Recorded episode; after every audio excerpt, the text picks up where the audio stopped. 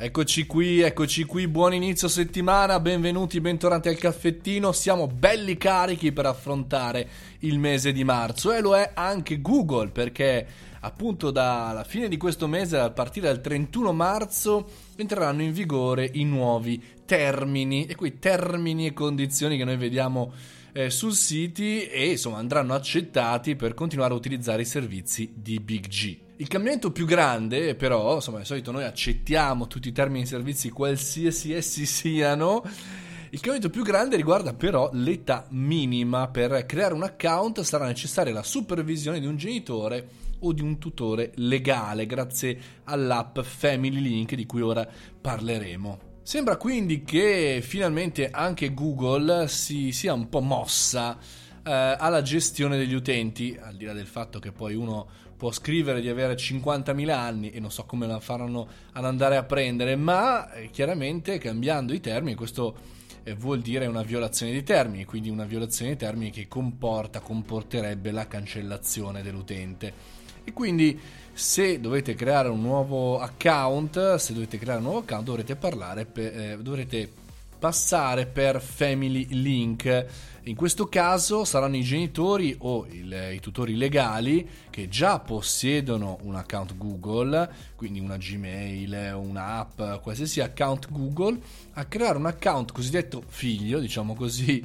eh, collegato eh, comunque ai, ai ragazzi di età inferiore ai 14 anni attraverso l'utilizzo di una specifica app disponibile per Android e iOS. Ora non è ben chiaro, ma lo vedremo al 31 marzo, come verrà fatto il controllo, ma si sa che grazie a Family Link si potranno gestire le impostazioni del profilo Google del figlio, le applicazioni e i tempi di utilizzo, eh, limitare l'accesso a contenuti inappropriati su eh, Play Store, ma anche individuare la posizione del dispositivo Android del figlio. Quindi un controllo generale rispetto al quale, insomma, il, eh, il, ragazzo, la ragazza, il minore di 14 anni dovrà fare attenzione perché queste informazioni saranno un po'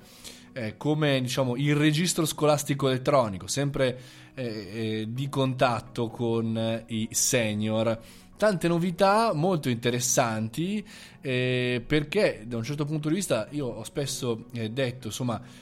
che Google, Facebook, insomma questi grandi player stessero facendo troppo poco per la gestione dei minori online, non tanto per i contenuti, quello anche sì, non tanto e solo per il bullismo eh, virtuale che poi chiaramente si trasforma in un malessere reale, quanto per arrivare prima a, a queste eh, problematiche, no? Se noi diamo la possibilità di accesso a una persona, dobbiamo anche gestire il come ci arriva. Ecco, il come ci arriva, questo Family Link può essere un'ulteriore arma, non soltanto a far stare più tranquilli i genitori, che quello, ahimè, insomma, i genitori non saranno mai, giustamente, sempre preoccupati e non risolverà l'applicazione o, eh, diciamo così, lo strumento eh, per controllare, ma quanto per poter in qualche maniera fare uno screening su quanti minori e come i minori utilizzano, eh, per esempio, YouTube. Come sapete, da un po' di tempo i creatori di contenuti sono obbligati a eh, far sapere se i propri contenuti possono essere visti e sono adatti o non adatti